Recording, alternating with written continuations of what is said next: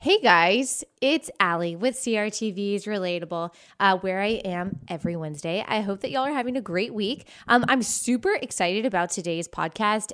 You guys are going to hear me interview Dr. Christopher Yuan, who is a Christian scholar, teacher, speaker, and author who was previously a practicing gay man as well as a convicted drug dealer. And needless to say, his journey to Christ is an extremely powerful testimony. So you're not only going to hear his story, but he is going to give us insight into what the Bible truly says about homosexuality, how the church is dealing with homosexuality, and how we as Christians can minister to our homosexual friends.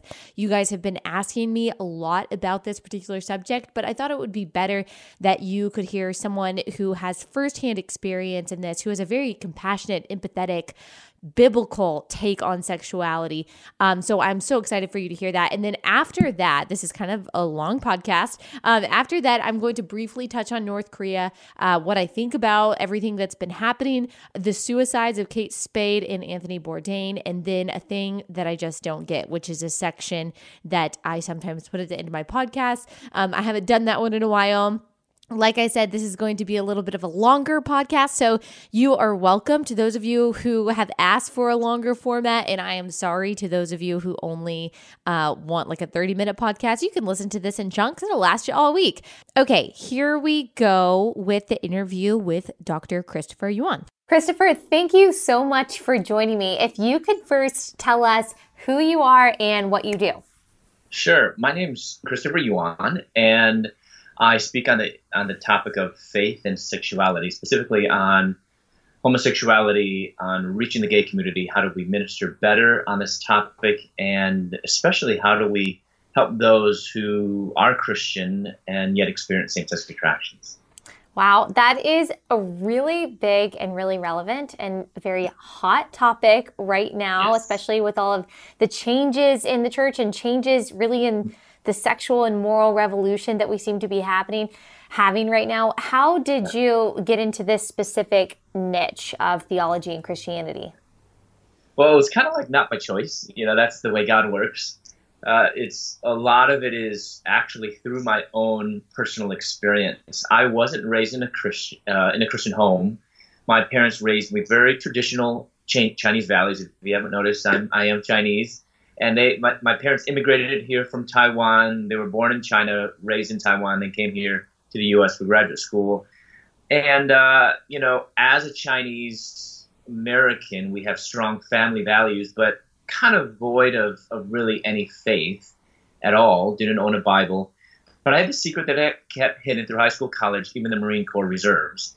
Mm. I went to dental school in my early 20s, and it was there that I finally came out of the closet. I began living openly as a gay man. So I decided to go home, break the news to my parents, and I told them I'm gay. Well, my mom, kind of being your typical Asian mother, wanted to control the situation. I don't know if you ever heard of tiger moms. Mm-hmm. So she controlled the situation, gave me an ultimatum. She said, you must either choose the family or choose that. And for me, this wasn't a choice. This is who I am. I mean, that's what the world told me then. This is the world that's telling us now, your sexuality is who you are, and I bought that. Right. So I told my mom, this is not a choice, this is who I am.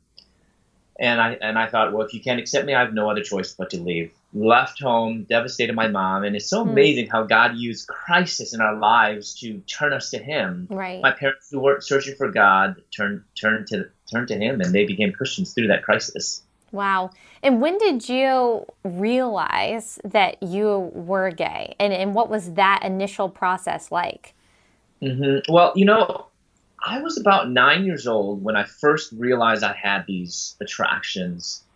I actually came across pornography at that time when I was 9 at a friend's house, of all things. You know, a trusted friend's house that my parents knew. So it wasn't like one of my friends. It was actually my parents' friends. And it was then that I realized that I had these desires. I didn't know what to do with it. And I didn't tell anyone. I was afraid to really tell anyone. This is back in the 70s. Right. So I just kept it hidden, and I really didn't tell anyone. And then as you grew up, you kind of realized, okay, this is the lifestyle that I am going to live. Like you said, that's who I am. And how did you decide, okay, I'm going to tell my parents no matter what it costs me, and this is the path that I'm going to take? Was that really difficult? Yeah, I mean, so after realizing that, you know, so I kind of nuanced a little bit about identifying as gay. You know, I first realized that I had these desires, and it wasn't until my 20s that I thought, oh, this is who I am. You know, it was, you know, difficult coming to grasp with all these things. And it wasn't until later on that I realized, well, this isn't going away. And I didn't have any framework to think through these things. That's why, you know, we have all these questions. Well, someone has these desires for as long as they remember, and they didn't choose them. And this is why I think it's so important that I often tell them, this is in my next book coming up, that I said, human sexuality can't be understood apart from theological anthropology. And I know that sounds really big, but what that really means is simply that we're created in the image of God. And of course, that's good. We have value, dignity. So that means that we shouldn't demean anyone. We should view every person. I mean, even the worst criminal is created in God's image. Mm-hmm. But then the second part that is so important is that that image has been disordered. So that in that criminal, even though he has that image, he has a sin nature, and the reality is we all have that sin nature. And when I realize now that, that helps me to think through not only, you know, all my behaviors and thoughts, but that really helps me to understand my sexuality. But at the time, when you came out to your parents, like you said, you had no biblical framework through which that you were analyzing this. So you weren't thinking about a sin nature. Tell me about those first few years after you decided to leave home and live openly as a gay man, what that was like. Yeah, I was in dental school, so I was in my 20s. And I think I just did what most people in their 20-year-olds do when they don't know Christ, and that was have fun, enjoy life. And I partied. I would go out with my friends. It just happened that the dental school was about 3 blocks away from the gay clubs, and I went there every weekend. And to be honest, I made some of the greatest friends there. The people in the gay community, my gay friends, are some of the most loving, nice people, and that's why I get really frustrated when we treat all people in the gay community like the gay activists, the angry gay activists that hate us, or that I mean, it's sometimes reciprocal, unfortunately. Yeah. But we need to realize that actually the majority of gays and lesbians are not like that, and these were just really wonderful people that just cried with me when I cried, had fun, laughed when I laughed, and they were just really good, dear friends of mine, and they accepted me. And I think sometimes that feeling of acceptance and belonging should be coming from the body of Christ. And I think sometimes we have some things to learn from the gay community and their love. So they accepted me. I was going out to the gay clubs. Unfortunately, at the gay clubs, I started doing drugs, which meant I'd have to pay for my habit somehow as a poor dental student. So I did that by selling drugs, and I sold to friends, classmates, even a professor. Eventually, I actually was expelled from dental school just 3 months before I was to receive my doctorate. I then moved to Atlanta, Georgia, and I kept doing what I knew how to do best, which was sell drugs. And my parents really had no clue that I was doing drugs, but they knew my biggest need was know Jesus Christ as my Lord and Savior. So they tried to reach out to me. I wanted nothing to do with it. My parents came to visit me one time. I told them to get out. And my dad, before he left, gave me his very first Bible. And they left. He left it on our kitchen counter, and I threw it in the trash can, which just really shows how much I hated God. I hated their religion. I wanted nothing to do with the Bible. And it was really obvious after that visit that my parents knew that I was totally hopeless and completely unreachable. And tell me what changed. The amazing thing was that they didn't focus upon that hopelessness. You know, oftentimes parents, and I don't blame them. It's just things are getting worse and worse and worse with their kids. They're prodigal, whatever it is. And it's so easy to give up on hope. And I just praise the Lord that our God is not a God of hopelessness. Our God is a God of hope. And they clung to that hope. And even when things were just getting worse, and they enlisted over 100 prayer warriors to pray for me from their church, from their Bible study fellowship group. And my mother began to pray a bold prayer, which was, God, do whatever it takes. Whatever it takes. That's a scary prayer for a mother to make. But she was desperate. In her desperation, she fasted every Monday for 7 years. Wow. She fasted 39 days on my behalf. Wow. She knew it was going to take nothing short of a miracle. She spent hours in a prayer closet, and she knew it was going to take a miracle. So tell me what happened. How did those prayers manifest itself in your life? Well, you know, it's a scary prayer for a mother to pray, do whatever it takes. I think oftentimes we will pray, God, just, you know, whatever it takes, but, like we had that but, right? You know, right. But, and then we add our little caveat, you know, keep my loved ones safe, keep them, you know, off the street, keep them out of prison. But you know what? It might be, and sometimes, especially in those extreme cases, it probably does mean maybe being homeless or being put in prison to get our attention. I mean, look through the Bible. How many times God used prison to awaken, to get someone's attention, or to really sharpen and grow someone? I mean, it's just amazing. And so God, my mom she was scared, but she just said, I don't know, God, but whatever. And God answered her prayer with a bang on my door, open up my door, and on my front doorstep were 12 federal drug enforcement agents, Atlanta police, and 2 German Shepherd dogs.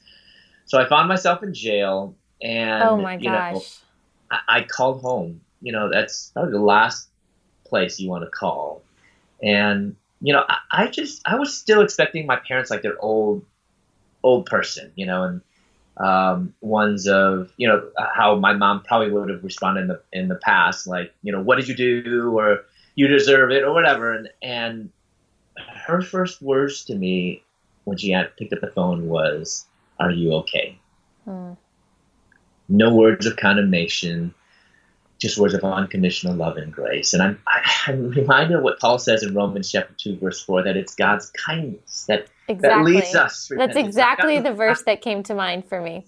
It's not his anger, you know. It's not God's judgment that brings us to repentance. It's his kindness, and that's such a good lesson for us, not just parents, for every one of us as Christians, that in the midst of our duty and calling to be a clarion voice and to stand for truth, it's still God's kindness, and it should be our kindness that leads people to Christ, that leads people to repentance. Exactly. So how long were you in jail, and when did you actually accept Christ? Yeah, you know, it's so funny because, like, my mother, I didn't tell my story here, we don't have enough time, but in my first book, the memoir, Out of a Far Country, A Gay Son's Journey to God, A Broken Mother's Search for Hope, we kind of tell our stories, alternating chapters. She wrote chapter 1, I wrote chapter 2, she wrote chapter 3, but she tells her story of how she was going to end her life, and God just amazingly used that and brought her to Christ.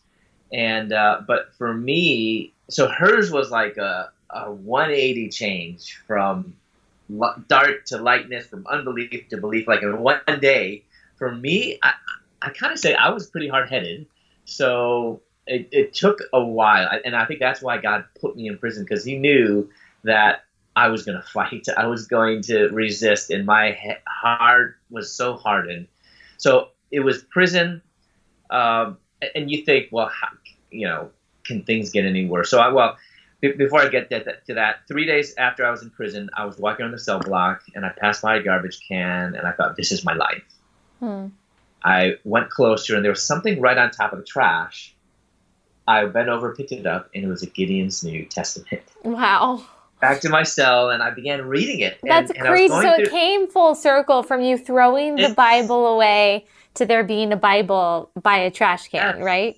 So humorous. And so I took it, began reading it, and you know, we call the Bible the gospel good news, which it is, but as I was reading it, it was not good news for me, because I was being convicted of my sin and my rebellion against my parents, against the government, against God, and I thought, this is not good. I mean, I'm like, doesn't feel good. Here. This does not feel good. You know, it's so funny.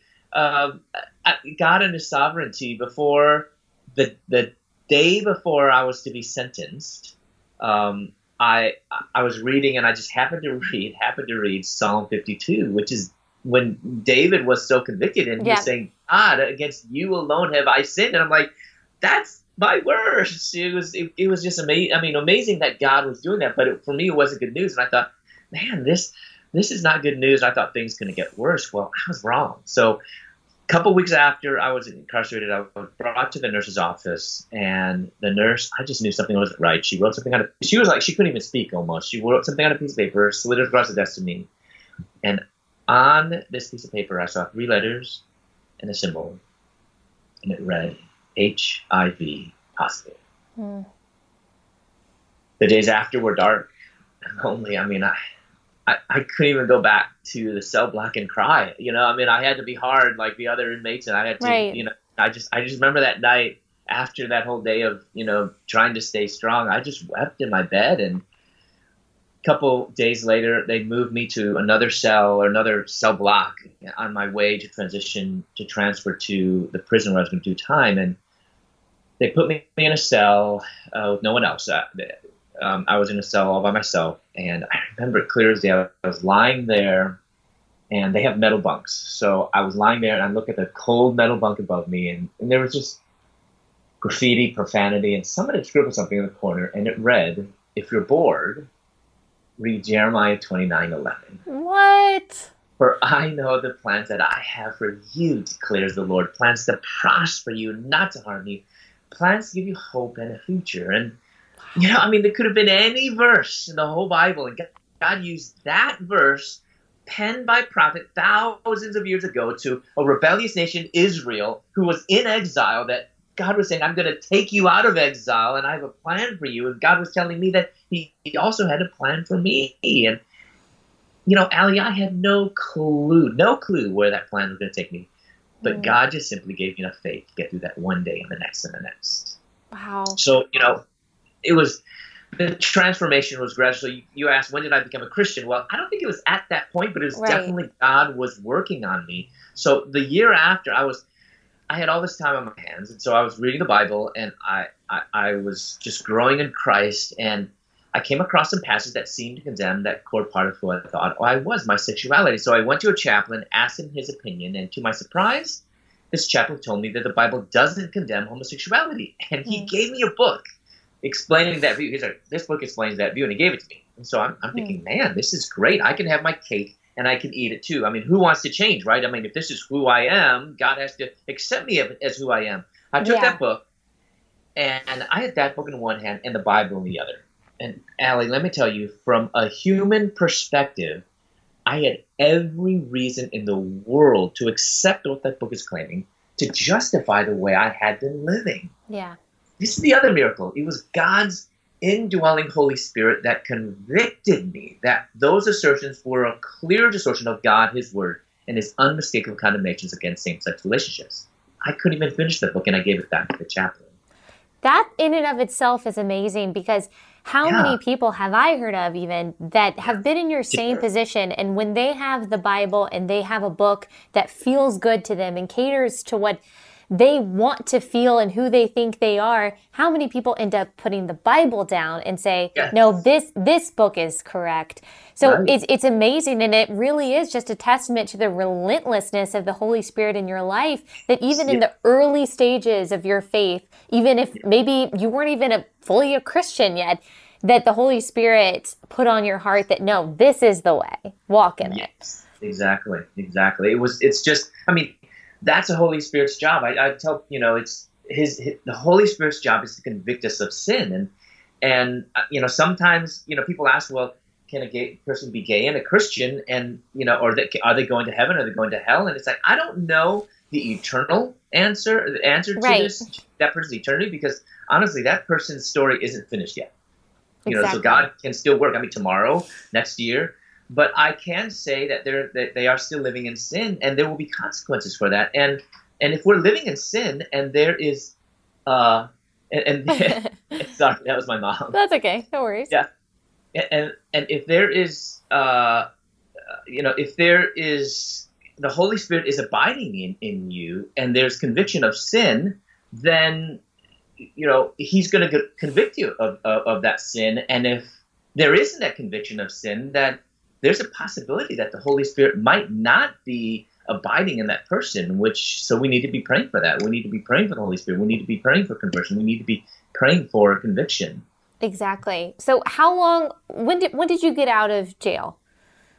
So it was, it was after that. So I was sentenced to 6 years. Okay. And it was wow. It was during that first year. So after, I gave the book, I just started studying God's word. I turned to the Bible alone, and I went through every verse, every chapter, every scripture, looking for justification. Right. I want to find any type of positive affirmation for monogamous same-sex relationship. And honestly, Allie, I couldn't find anything that was a positive affirmation. So I was at a turning point. Either abandon God and his word, live as a gay man, pursue a monogamous same-sex relationship by allowing my desires. See, that's the important thing. By allowing my sexual desires, sexual attractions to dictate not only who I was, but also how I lived.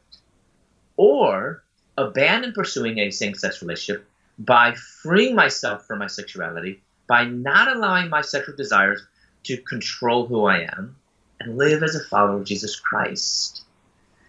My decision was clear and obvious. I followed Jesus. Mm-hmm. The days, weeks, and the months of abstinence passed, and I realized that my sexuality shouldn't be the core of who I am. Because I told myself before, God loves me unconditionally, and that's true.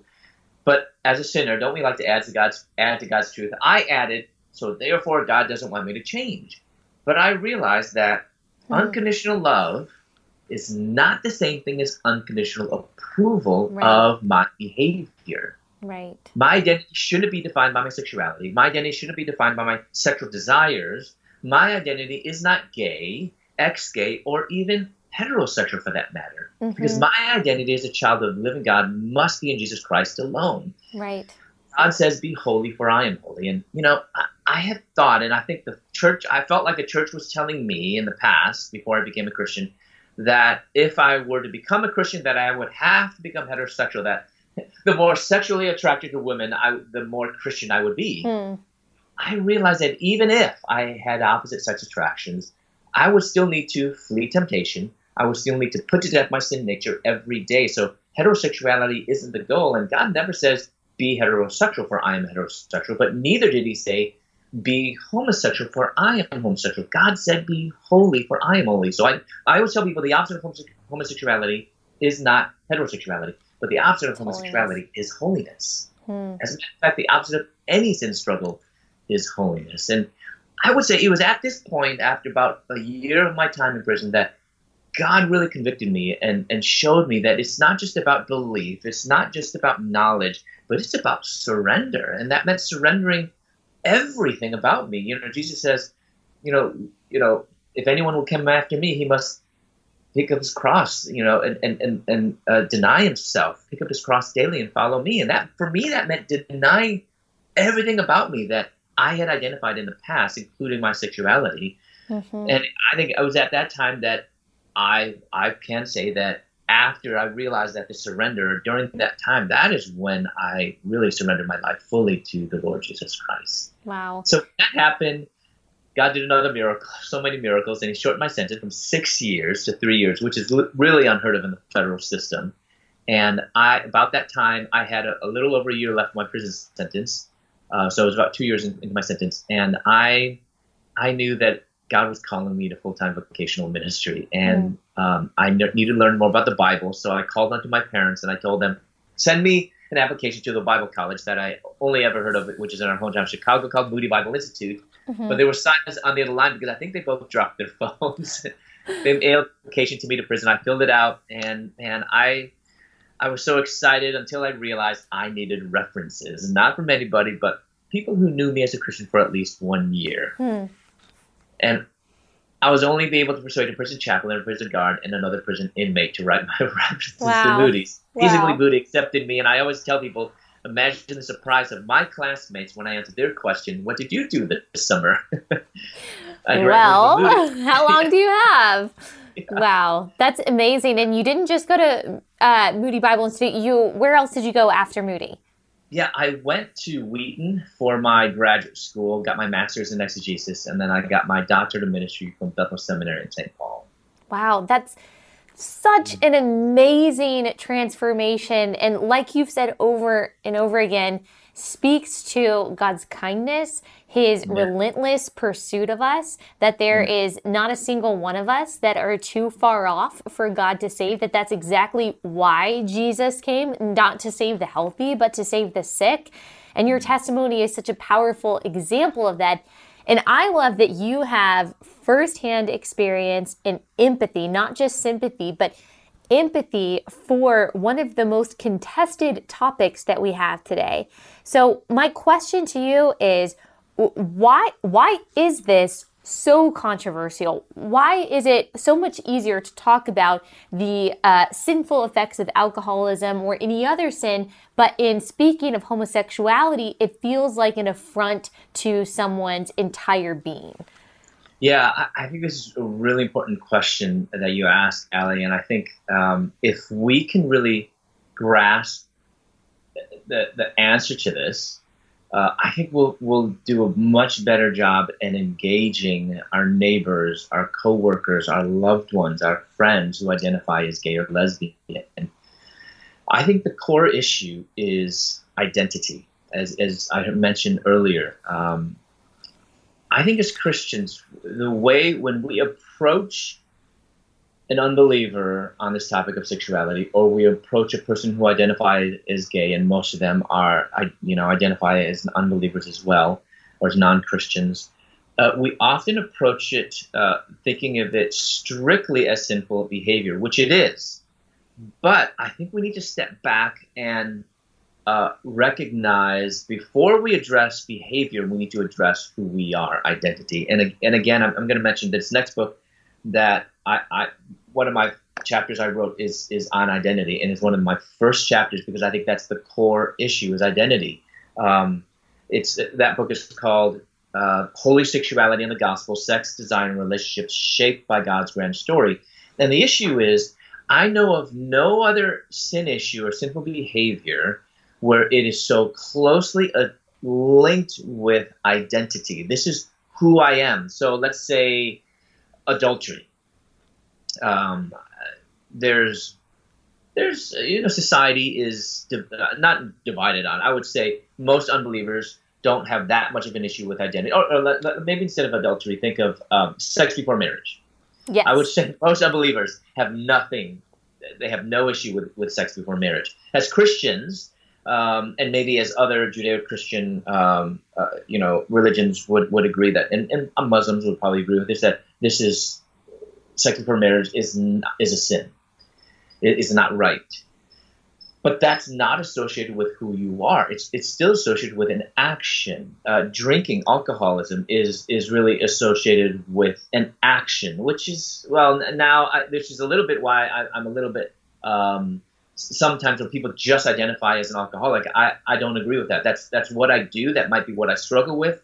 But in general, sexuality has become such an integral aspect of who we are. I mean, if you think about it, Allie, if you have any of your friends that are gay, when they talk about their sexuality, you almost never hear, this is how I am, or this is when I'm attracted to, this is what I feel, or this is what I do. It's always now, this is who I am. So this shift from what I feel to who I am, or the shift from how I am to who I am, has created a radically distorted view of personhood. And that is why when we talk about homosexuality as a sin, and honestly, to be more nuanced when I talk with my gay friends, I don't use that phrase anymore because that's too vague. Because when I say that, they hear that as saying, you view my whole person, yes, everything about me as sin, as wrong. So yeah, I need to help them first be able to separate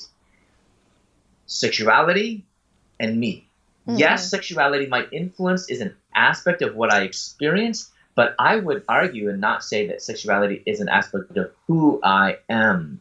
And I think as Christians, we often has fallen into that as well. I know many people who walk around and say, I'm a straight Christian. I'm like, no, you're not. You're a Christian. You know, your sexual desires and your propensity even for sexual desires should not be a part of who you are. That's how we are, not who we are. There's a big difference between that. How I am is the distortion of sin and even my desires and whatever that is.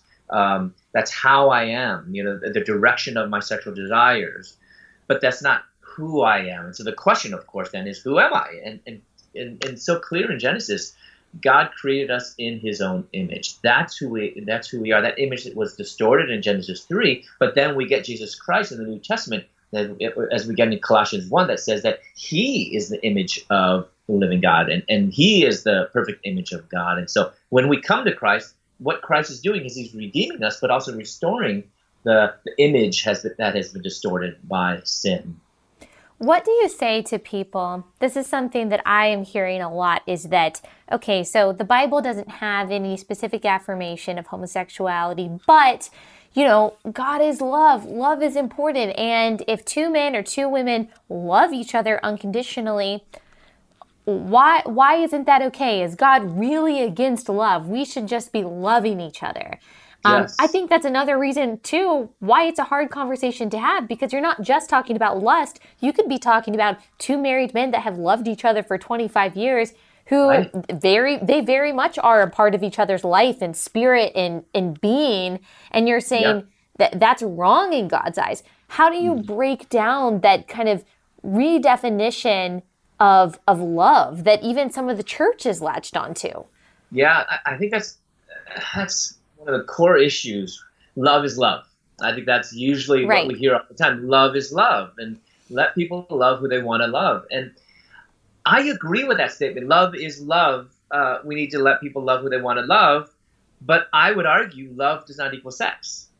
Love does not equal even romance. And if we look at Scripture, I mean, even in the New Testament, which was written in Greek, love has different words, so there's actually different categories of love. We find the brotherly love, sisterly love, friendship love, that's phileo. We find the erotic form of love, which is eros. We have love that is unconditional, that's the agape love. But we also have instances in the Old Testament where they talk about love. There's only one word in Hebrew for love, ahava, and that word...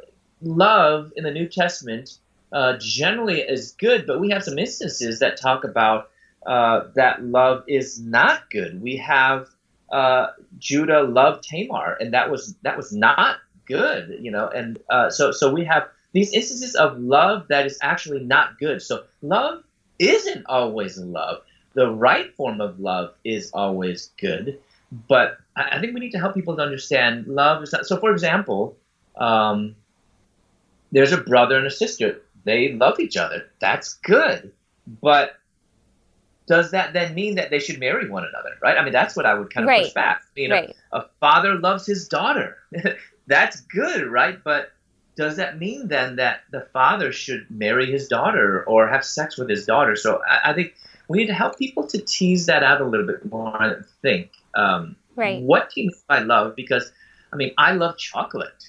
You know, I love my cat. You know, people will say, I love whatever. I love spaghetti. So should you marry spaghetti? You know? Yeah. So love is, we can't just, when we say love is love, that sounds great from a surface level. But let's just recognize, right. first of all, that love is so multifaceted. We use love in so many different ways. And unfortunately, we have equated the deepest form of love to be marriage, or the deepest form of love to be sex. And I kind of push back on that a little bit. And some, especially Christians, sort of, they're surprised because we hold to traditional marriage, which of course I do. But then I push back and I said, actually, marriage is not the highest form of love. If, you know, I'm sure, Ellie, you're really familiar with Justice Kennedy, who wrote the majority opinion for the Obergefell decision. And if right. you look, and your listeners and watchers can look, online, the very last paragraph of the decision of Obergefell in 2015, he wrote something that was so profound. He said, marriage is the highest ideal of love. And honestly, I think that hit the nail on the head for the way that the world distorts love and marriage. Marriage is good. It's very good. And it's an expression of love, but it is certainly not the highest ideal of love. God is. Right. I mean, you know, if you think about it, all the world religions can claim that their God is love. Or, I'm sorry, their God is loving. But no religion, no book claims that their God is love, but our God is Jehovah. Yahweh is love. He embodies love. Yeah.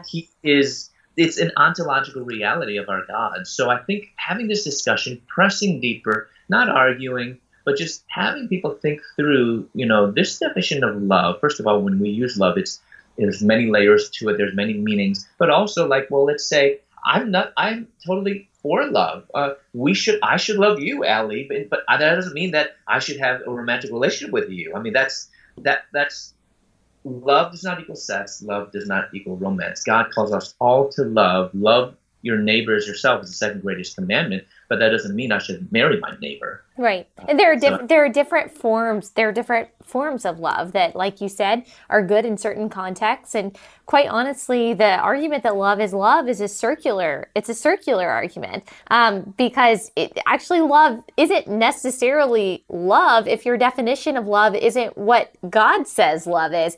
Love is the biblical version of love. Love is what God says that it is. And I can understand why someone who's not a believer would say love is love and say, okay, that's great. But I've actually never thought that that was a great argument to begin with. And you make a good point about it, because if love is love, then does that mean that you can love your family member the same way that you would love your boyfriend? Or does that mean you can love your pet the same way that you can? Of course not. And they would say no. But if love is love, who's to say that it's not? Which is why, like you said, it's so important for us as Christians to say, no, love isn't love. Love is what God says that it is. And God is not only love, but love is also God. So, but you know what I mean by that, not in an idolatrous way, but God defines what love is. And I think that's the charge that we have as Christians, to be ambassadors of that love. But it's difficult. And I know that you've encountered that as well, but I am so encouraged by your story. If you could tell everyone about your book that's coming out, I think in November, and if they can, they pre-order it. Yes. Yeah. Okay, so tell us all about that. Sure. Yeah. So my next book is called Holy Sexuality and the Gospel: Sex, Desire, and Relationships Shaped by God's Grand Story. It's actually available now on Amazon. It will be released November 20th, so you can pre-order now, but you won't get it until November 20th or maybe the week before. I'm really excited about it. It's I've worked on it for the past 4 years. I feel like it's my labor of love. It's like sweat and tears. It's probably one of the hardest things I've done, but I feel like it's one of the most necessary things of the church right now. And basically what it is a theology of sexuality. I know people get really scared by that, but it's basically looking at the breadth of Scripture, not just the particular passages that say right and wrong, which I think is important, but I think other authors have done a good job of that. But this is looking at, what does it mean to be human? What does it mean to be created in God's image? What does it mean to have a sinful nature? And how does that impact our understanding of sex, desire, and relationships? I have a couple chapters on marriage, a couple chapters on singleness, a couple chapters on holiness and discipleship. So I'm really excited about it, and if people want to know more about my ministry, just my website is ChristopherYuan.com, I'm also on social media as well if they want to follow me there. Yes, where can they find you on social media? Yeah, so Twitter is at ChristopherYuan.com, and Facebook, my ministry page is Facebook.com/ChristopherYuan. Pretty simple. Perfect. Well, I'm really excited for my audience to hear this. I know that they are really going to appreciate it. You did a great job of giving us perspective, and thank you for your vulnerability and sharing your story, and for all of the lives that I know that you're touching just by showing them what Christ has done in your life. Well, thank you, Allie, so much for having me on. Yes, thank you. Okay, I hope that you guys enjoyed that. If you have questions for Dr. Yuan, please email them to me, Allie, at theconservativemillennialblog.com. You can reach out to him directly if you want to do that as well. He gave his information in the interview, but I would love to see if Dr. Yuan would indulge us by answering some of our further questions. I actually realized after I interviewed him that there are a few things that I just wish that I had asked him. So I would love to ask him some more questions. So maybe we can get him back for a Q&A. So if you have any specific questions, if you don't want to reach out to him directly, send them to me, and then I'll have a log of questions, and hopefully I can get him back for another interview, and we can do a kind of Q&A thing. I think that would be really fun. Okay, next on the docket, North Korea. I have a not so popular conservative take on this, meaning that most Trump voters probably disagree with me. So in case you didn't know, President Trump met with Kim Jong-un, the dictator of North Korea. They met in Singapore this week to discuss denuclearization of the Korean Peninsula, which is unprecedented. He was the first sitting president to meet with a North Korean ruler, with the North Korean ruler. The meeting apparently went very well. They signed this document that culminated with the U.S. called comprehensive and very productive talks. And here are the four things they apparently agreed upon. The United States and the DPRK commit to establish new U.S.-DPRK relations in accordance with the desire of the peoples of the two countries for peace and prosperity. That's number one. Number two, the United States and the DPRK will join their efforts to build a lasting and stable peace regime on the Korean Peninsula. Number three, reaffirming the April 27, 2018 Panmunjom Declaration, the DPRK commits to work toward complete denuclearization of the Korean Peninsula. Number four, the United States and the DPRK commit to recovering POW MIA remains, including the immediate repatriation of those already identified. Okay, that all sounds great, but to me, it also sounds pretty vague. Now, I'm not a foreign policy expert, but I didn't see a lot of specificity in that. Let's also remember that North Korea has been promising denuclearization forever and they haven't actually done it. So I just can't say quite yet that this was this huge, gigantic win that most conservatives and Trump supporters are saying that it was. Now, I hope that it is. I hope President Trump is extremely successful in this. But the other issue I have is how President Trump is now talking about and treating Kim Jong-un.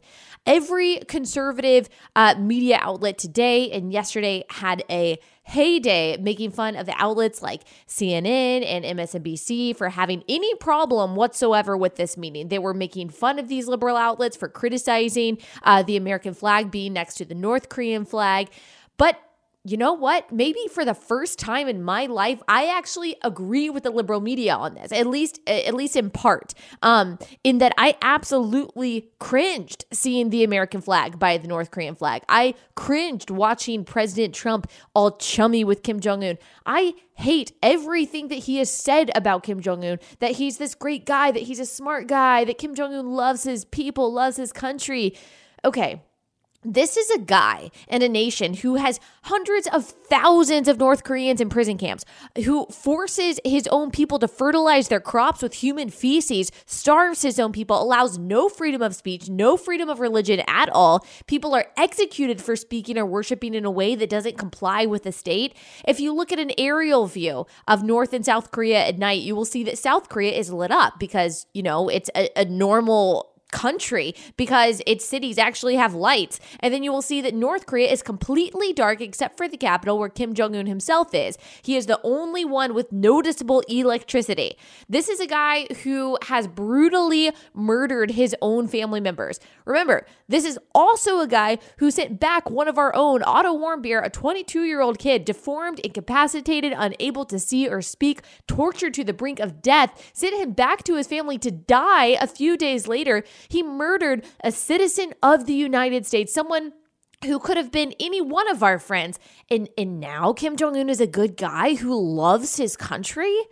Now, I hear that the Warmbiers released some really nice statement about it all, which great for them. Honestly, God bless them and God be with them. But I cannot imagine that this is easy for them to watch if it's not easy for me to watch.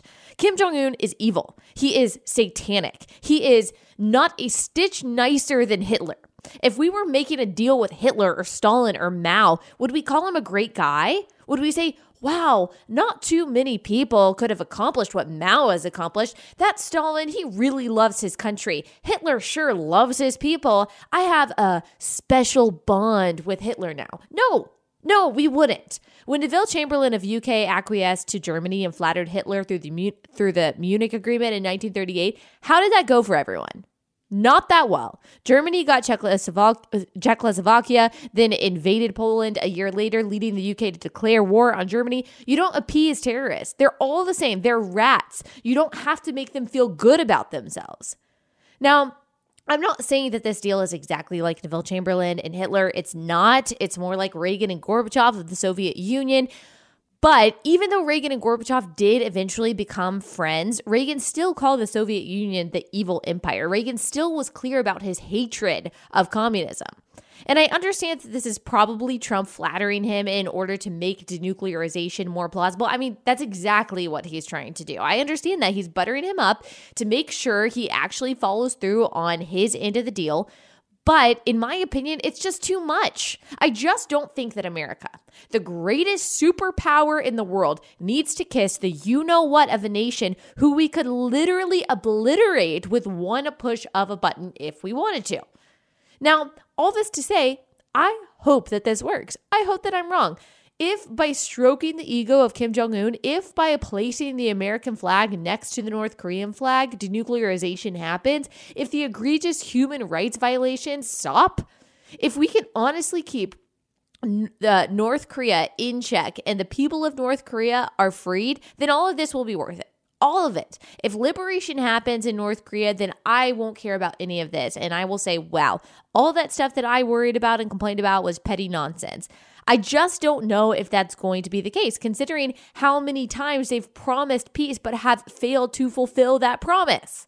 So we will see. I would say that my feelings are of cautious optimism, whereas it seems like a lot of conservatives are just completely optimistic. And I just don't know if we have the logical or historical grounds to be that optimistic.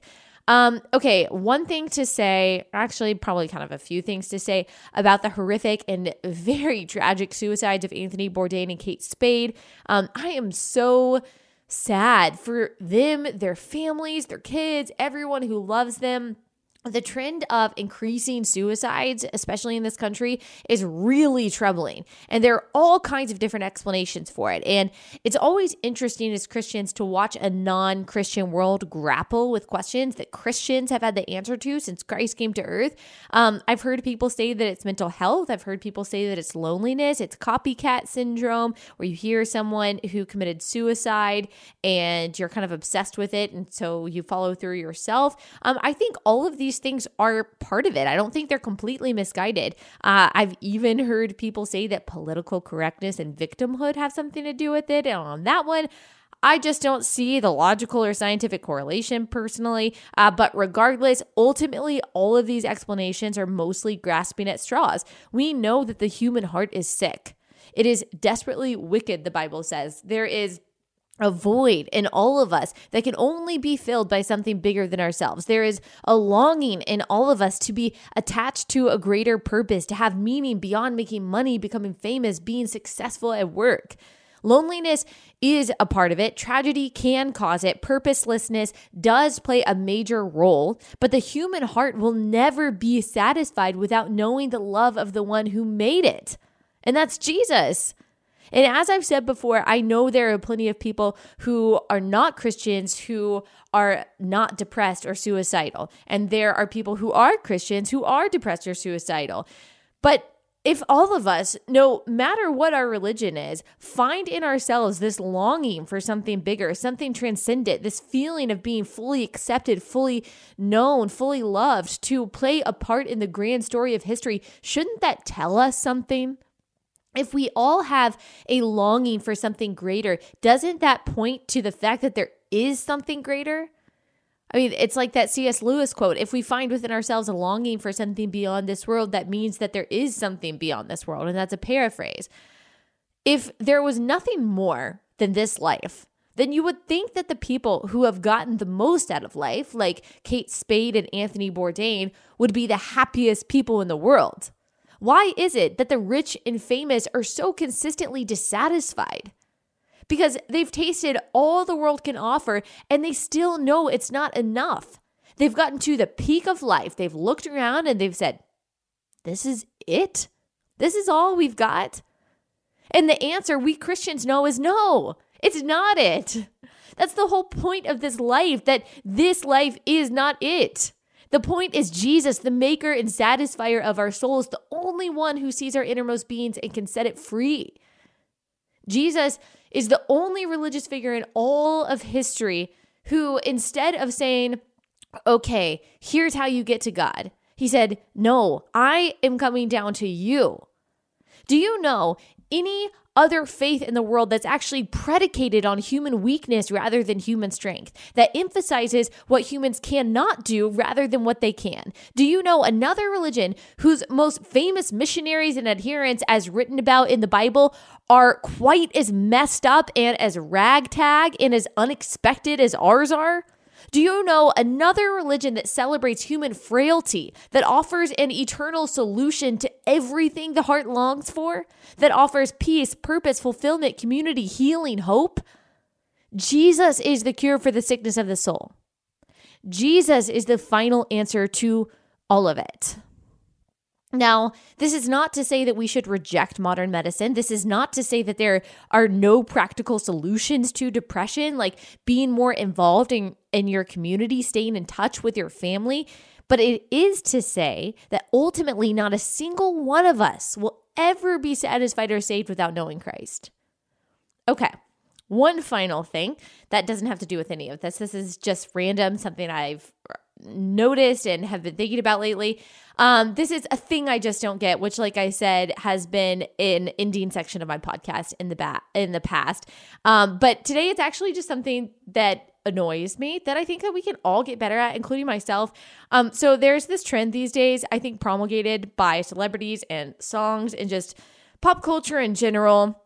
And that's this trend of blocking out the haters. It goes along with the trend of, loving yourself and being super self-confident.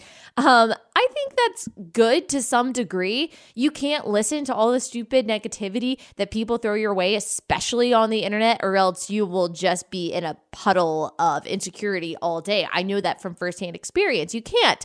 But I do worry that people use this phrase and use this mentality as an excuse to silence legitimate criticism.